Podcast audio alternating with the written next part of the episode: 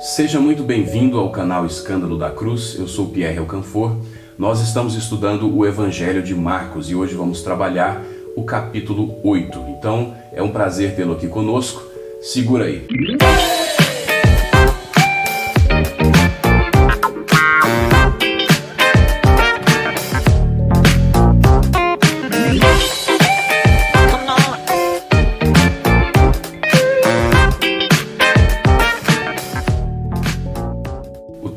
hoje se inicia da seguinte maneira: Naqueles dias, aglomerando-se de novo uma grande multidão, e não tendo eles o que comer, Jesus chamou os discípulos e disse-lhes: Tenho compaixão desta multidão, porque já faz três dias que estão comigo e não tenho o que comer.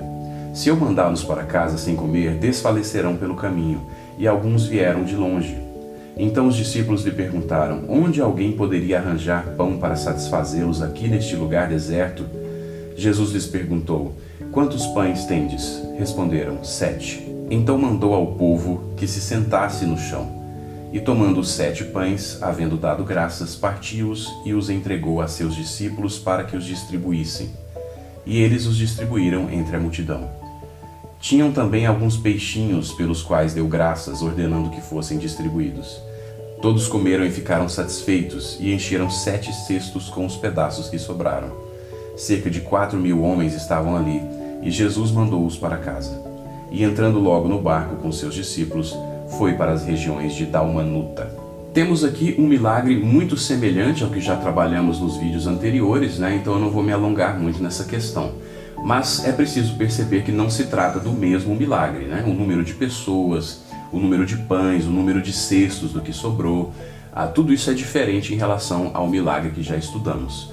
Então parece que esse, essa repetição em Marcos ela enfatiza a relutância, a lentidão dos discípulos em confiar em Jesus. Então, apesar deles já terem presenciado o cuidado, o poder de Jesus, eles ainda relutavam, ainda eram lentos em confiar né, no poder de Deus, no poder de Cristo, para providenciar uma saída para a situação. Então isso chama a nossa atenção, porque nós, apesar de já termos tido é, exemplos do cuidado de Deus na nossa vida, apesar de termos tido já evidências desse cuidado e do poder de Deus, nós também somos lentos e relutantes em confiar e incluir Cristo em nossos planos, né? Então, é, Marcos, mais do que qualquer outro evangelista, ele enfatiza né, essas limitações dos discípulos. Jesus faz algumas perguntas então a esses discípulos e eu vou me antecipar um pouco, eu vou te levar até os versos 17 a 21, onde Jesus trata especificamente dessa relutância, dessa lentidão em confiar. E essa pergunta serve para nós também. Então vamos ler os versos 17 a 21 desse mesmo capítulo. Ao perceber isso, Jesus lhes disse: Por que discutis por não terdes pão? Ainda não compreendeis? Não entendeis? O vosso coração está endurecido? Tendes olhos e não vedes, tendes ouvidos e não ouvis? Não vos lembrais? Quando parti os cinco pães para os cinco mil, Quantos cestos cheios de pedaços recolhestes? Eles responderam: Doze. E quando partiu os sete pães para os quatro mil, quantos cestos cheios de pedaços recolhestes? Eles responderam: Sete. E lhes disse: Não entendeis ainda? Vamos seguir. Então vieram os fariseus e começaram a discutir com Jesus, pedindo-lhe um sinal do céu para o colocar à prova. Depois de suspirar profundamente no íntimo, disse: Por que esta geração pede um sinal? Em verdade vos digo que não será dado sinal algum a esta geração. E deixando-os, tornou a entrar no barco e foi para o outro lado. A região de Dalmanuta, para onde Jesus foi, ela é citada apenas uma vez no Novo Testamento. Mas pelo relato paralelo de Mateus, nós podemos imaginar que esse lugar se trata da mesma região de Magdala. Então quero te mostrar no mapa para você a se situar. Se você quiser conferir depois, o relato está lá em Mateus capítulo 15, verso 39, onde a região de Magdala é mencionada, onde aqui foi mencionada a região de Dalmanuta. Jesus já havia realizado muitos sinais e maravilhas diante desse povo, e eles ainda tinham o seu coração endurecido.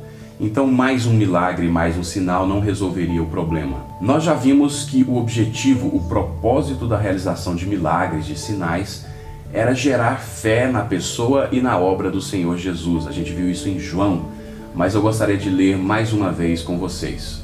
Jesus, na verdade, realizou na presença de seus discípulos ainda muitos outros sinais que não estão registrados neste livro. Estes, porém, foram registrados para que possais crer que Jesus é o Cristo, o Filho de Deus, e para que, crendo, tenhais vida em seu nome. É, essa passagem no Evangelho de João deixa muito claro que o objetivo dos sinais era então nos levar em fé e arrependimento até a pessoa do Senhor Jesus e nele uh, pudéssemos ter vida. Né? Todavia, Jesus uh, já tinha realizado muitos milagres né, diante dessas pessoas e o coração delas ainda estava endurecido, então não havia propósito nenhum de continuar realizando milagres ou sinais para pessoas que estão fechadas. Lá no Evangelho de Mateus, no capítulo 12, nós temos uma informação adicional. Jesus diz que ele não realizaria nenhum milagre, que o único sinal que aquela geração teria era o sinal de Jonas, e aí ele se referindo, claro, a sua ressurreição. Ah, em outro momento a gente pode trabalhar essa, essa passagem. Mas Jesus disse então, eh, lá em Mateus a gente fica sabendo disso, que apenas a ressurreição, a sua ressurreição, seria um sinal para aquela geração incrédula. Vamos caminhar. Os discípulos esqueceram-se de levar pão e tinham apenas um pão no barco. E Jesus advertiu-os: Atenção, guardai-vos do fermento dos fariseus e do fermento de Herodes e eles discutiam entre si, dizendo: É porque não temos pão. Jesus se refere ao fermento dos fariseus e de Herodes. Fica claro na passagem que o fermento se refere à influência. Né? Então Jesus está alertando os seus discípulos para tomarem cuidado e não se deixarem influenciar pela filosofia, pela prática de vida dessas pessoas, pela atitude delas em relação à vida. Em relação aos fariseus, nós já tivemos tempo de trabalhar a, o que é enfatizado nas Escrituras em relação a eles aqui no Novo Testamento, né? É a hipocrisia. Os fariseus então tinham esse aspecto, né? Essa aparência de pessoas zelosas e obedientes à lei. Havia todo esse ego, né? Em relação à observância das leis. Temos pessoas que focam na aparência, mas que não têm transformação interior verdadeira. Pessoas que de fato não amam a Deus, mas que se contentam em parecer pessoas que não foram conduzidas ao arrependimento e não se lançaram aos pés de Deus para que pudessem ser transformadas. Então, em relação aos fariseus, nós temos essa questão da aparência sem transformação interior. Já em relação a Herodes, nós vamos ter aí a presença do secularismo, pessoas para as quais a prioridade são os valores do mundo, o poder, o dinheiro, né, a influência social, pessoas que depositaram toda a sua esperança na vida terrena. É claro que os discípulos não compreenderam é, inicialmente o que Jesus estava falando e eles pensaram que Jesus estava se referindo ao fato deles terem esquecido de levar pão. Então, uh, Marcos enfatiza, ele repete e ele evidencia a limitação dos discípulos. E lendo o Evangelho de Marcos, nós não podemos ter qualquer dúvida de que os discípulos não eram pessoas especiais, na verdade eram pessoas até lentas e relutantes em crer, em confiar, assim como todos nós. Então chegaram a Betsaida e trouxeram-lhe um cego, rogando-lhe que o tocasse.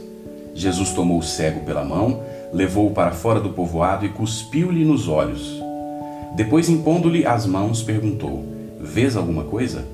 E levantando os olhos, ele disse: Vejo os homens andando como se fossem árvores. Então Jesus voltou a colocar as mãos sobre os olhos dele, e ele começou a ver claramente e ficou restabelecido, pois enxergava todas as coisas com nitidez. Em seguida, Jesus mandou-o para casa, dizendo: Não entres no povoado. A essa altura você já deve ter percebido quanto Marcos enfatiza na questão do sigilo, né? Jesus está sempre pedindo sigilo, pedindo para que não seja divulgada a cura ou quem ele é. Nós vamos ver daqui a pouco. Então, ah, nós já falamos sobre isso várias vezes, é claro que isso está aparecendo novamente. Então, nós vamos apenas lembrar. Jesus não queria uma publicidade indesejada, pessoas que buscavam apenas cura, apenas milagres e não salvação, e não relacionamento pessoal com Jesus.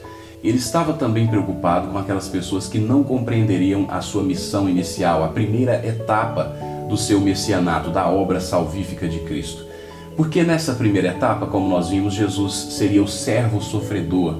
Ele viria sofrer pelos pecados da humanidade, ele deveria sofrer e morrer.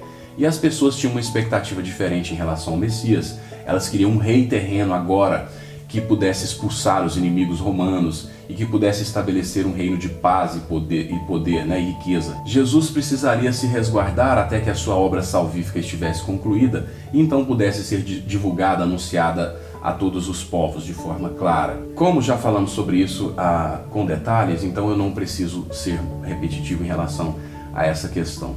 Mas vamos à questão do milagre do cego, porque esse milagre se assemelha muito àquele do surdo do capítulo anterior.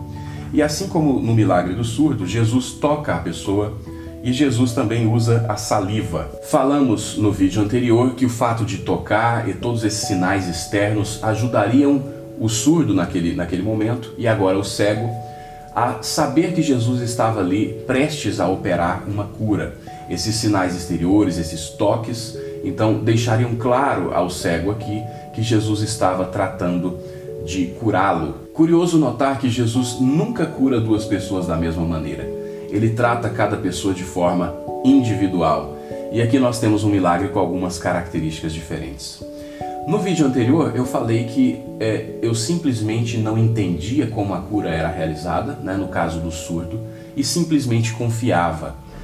Mas como apareceu mais uma vez essa questão da saliva, Jesus usando a saliva para curar, eu acho que eu devo a vocês ah, pelo menos a exposição de algumas explicações possíveis para o fenômeno. Já adianto que isso não é o mais importante da passagem e nenhuma das explicações me convence.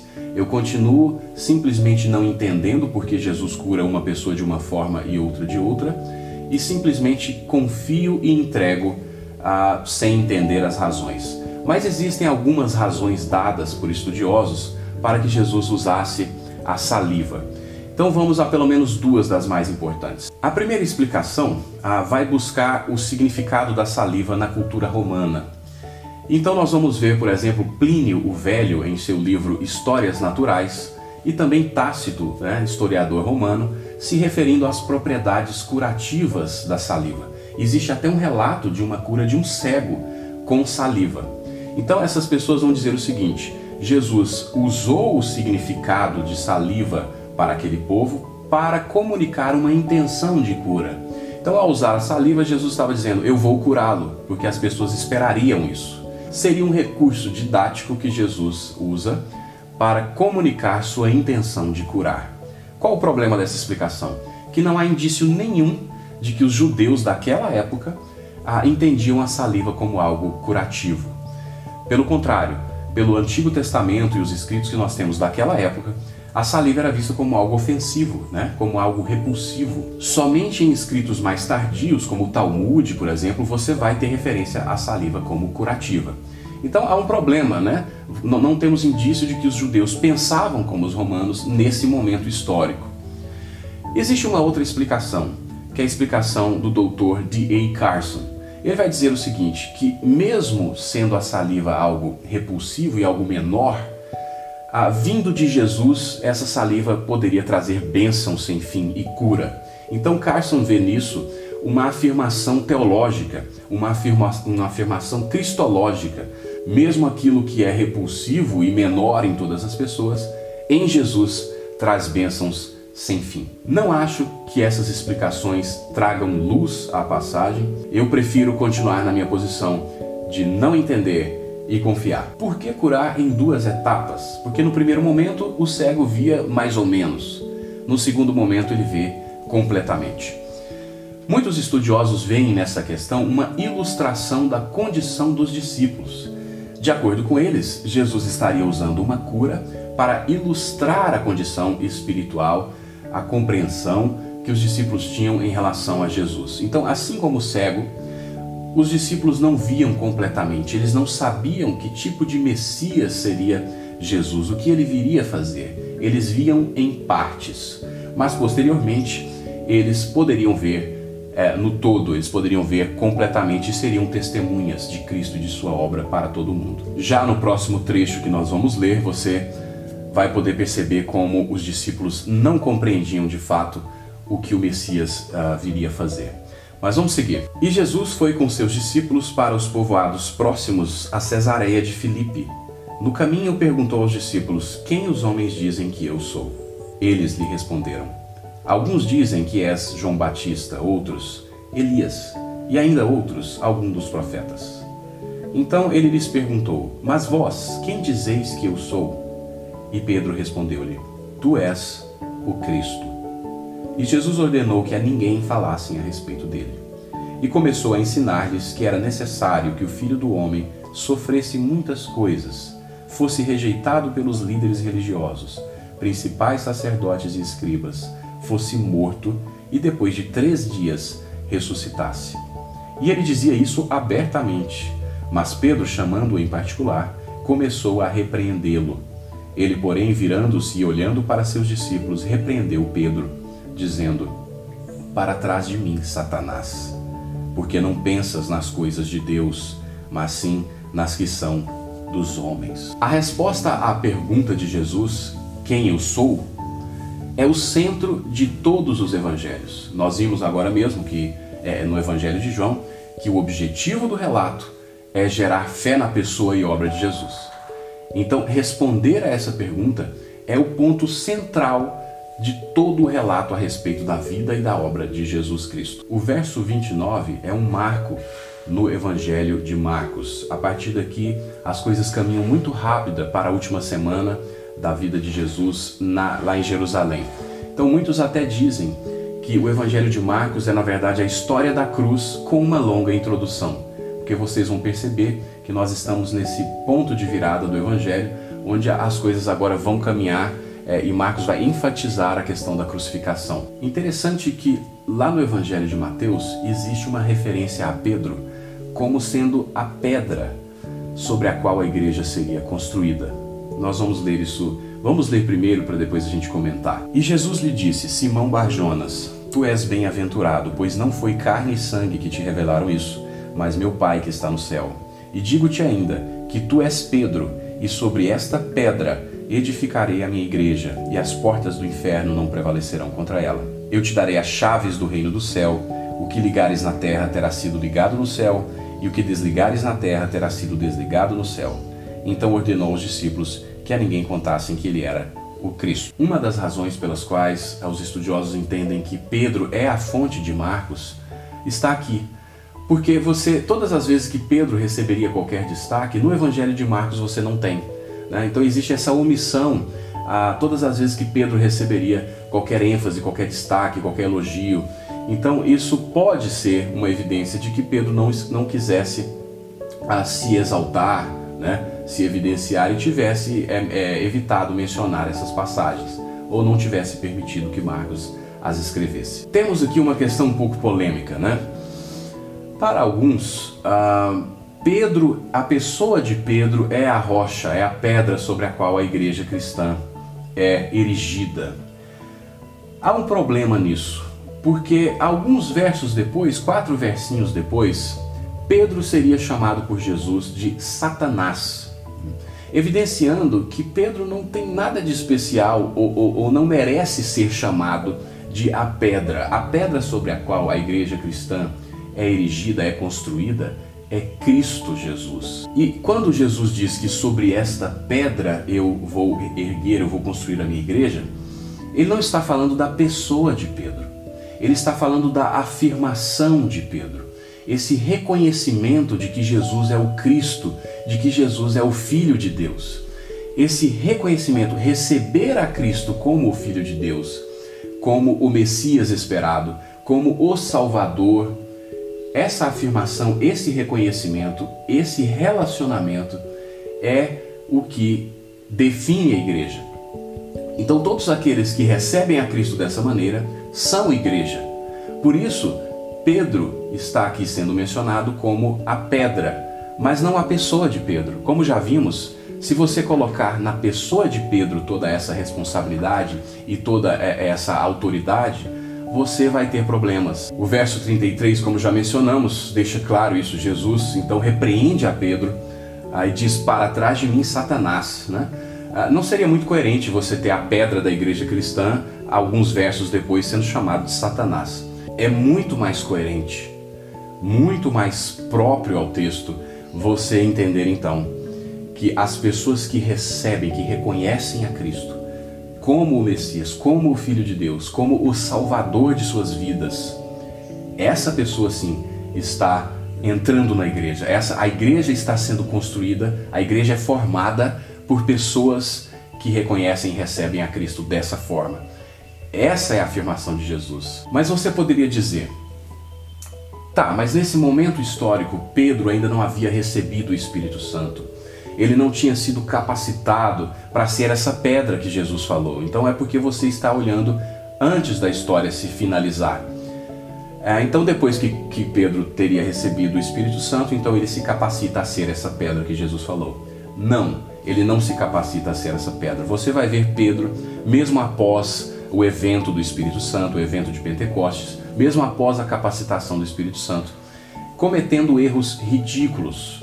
Né? Então você vai ver em Atos, depois você pode estudar esse, esse episódio, em que Pedro ah, ele evita comer, ele se comporta de duas maneiras em relação aos gentios. Então, quando ele está na presença de gentios somente, ele age de uma forma. Quando existem judeus, então ele evita até comer com gentios. E ele é repreendido por Paulo de que não há mais gentil e judeu ah, diante de Cristo. Existe apenas aquele que tem a sua vida entregue a Cristo, e então não há mais judeu, não há mais gentil, e não há por que então se comportar de maneira diferente em relação a gentios e judeus. Então você continua vendo Pedro com suas limitações. É óbvio, Pedro é uma testemunha fundamental. Não estamos aqui querendo desmerecer a Pedro. Eu só estou querendo deixar claro que Pedro não pode ser a pedra sobre a qual a igreja cristã foi construída.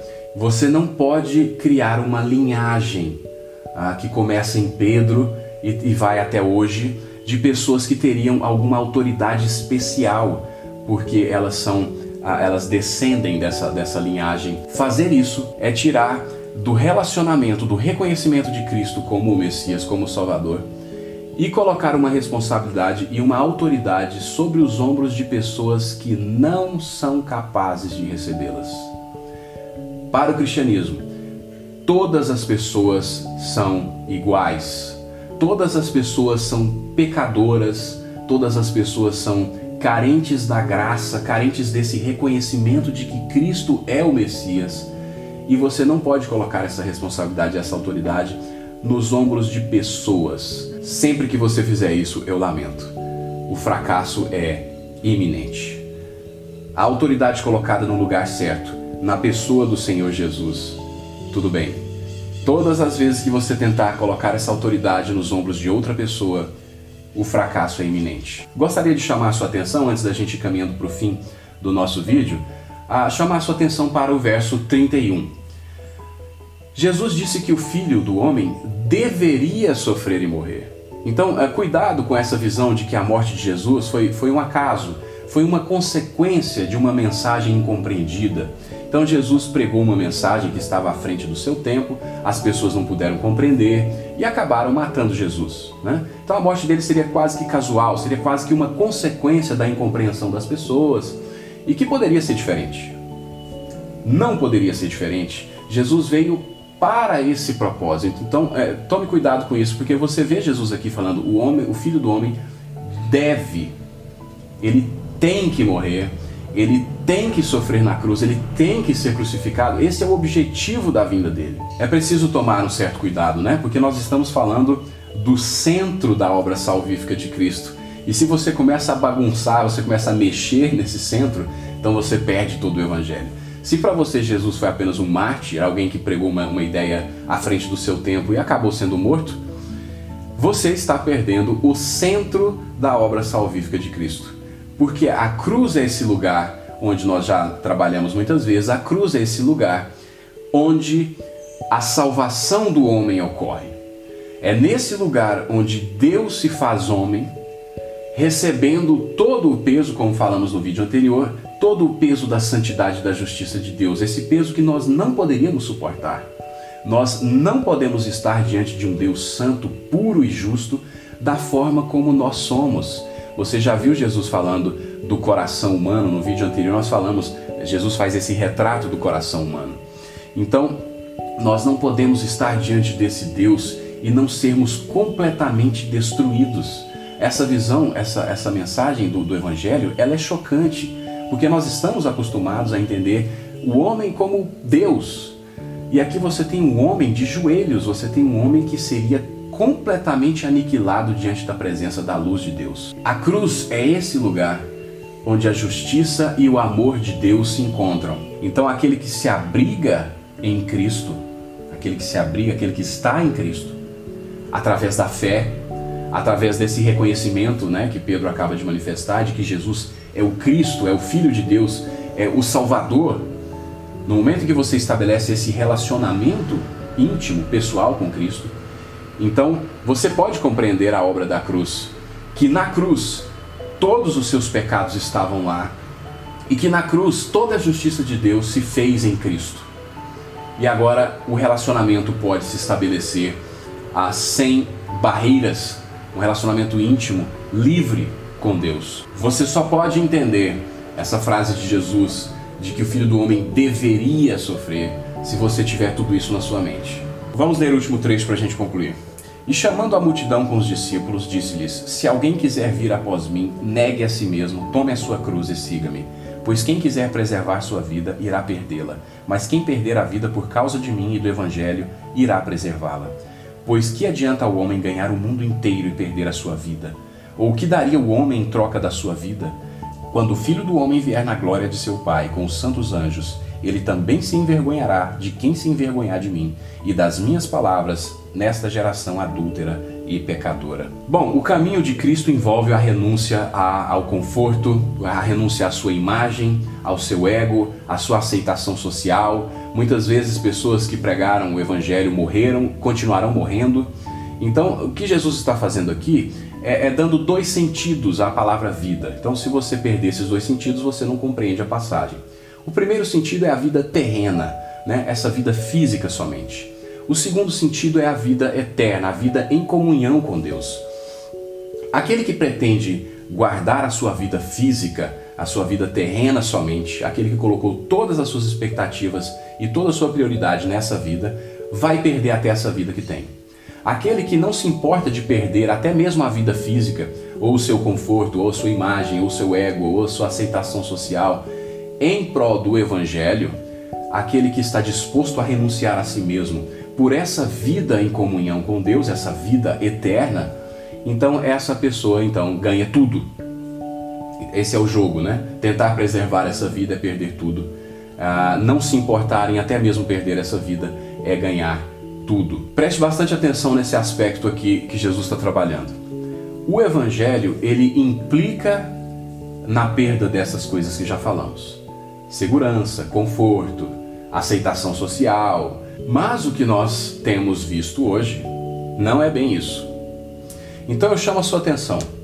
Se o seu evangelho é atraente aos homens, se o seu evangelho te faz uma pessoa agradável à vista dos homens, ele está totalmente em harmonia com o mundo, ele não gera problemas, ele não te coloca em uma situação desconfortável, ele, ele não te coloca em uma situação em que você acaba sendo rejeitado, ah, muitas vezes humilhado, criticado. Se as pessoas é, é, recebem de uma forma muito tranquila o seu evangelho e não há qualquer tipo de desconforto, então eu quero dizer a você que esse não é o evangelho de Cristo. Cristo aqui chama a nossa atenção para as implicações do verdadeiro evangelho, que são todas essas que nós falamos. O evangelho ele é desconfortável, o evangelho ele vai causar problemas àqueles que proclamam ah, esse verdadeiro, essa verdadeira mensagem. Olhar para a cruz e ver que todos os meus pecados estavam ali sobre os ombros de Jesus, de que Jesus, o Deus homem, o Deus que assume o lugar do homem, trazendo sobre si toda a desgraça, toda, toda a escuridão, todos os pecados, e suportando a justiça de Deus que cairia sobre mim, e se colocar aos pés de Jesus dessa forma, recebendo como esse Salvador, aceitando a missão que ele disse que veio realizar, isso é a humilhação do homem. É muito mais fácil você entender que você vai realizar o Deus que está dentro de você. de que você está levemente enganado agora, mas você vai fazer brilhar é, a divindade que você é. Essa é uma mensagem agradável. Essa é uma mensagem que o homem está pronto para receber. Fala, olha, você não está vendo direito. Você vai realizar essa, essa divindade. Você é perfeito. Você é luz. Essa é uma mensagem agradável. Mas dizer ao homem, você é treva, você é pecador, você precisa da obra salvífica de Cristo. Sem Cristo, você continua sendo treva. E a destruição completa aguarda toda pessoa que se colocar diante de Deus sem Cristo. Essa não é uma mensagem agradável. Essa não vai ser uma mensagem agradável nunca. E, e Cristo está dizendo: você precisa renunciar o amor próprio, você precisa renunciar tudo para poder proclamar essa mensagem. Então, grande prazer ficar com você mais esse tempo. Nós estamos agora definitivamente na metade do Evangelho e vamos então caminhar para a última semana da vida de Jesus, onde essa mensagem da cruz se realiza de forma plena. Grande abraço, a gente se vê.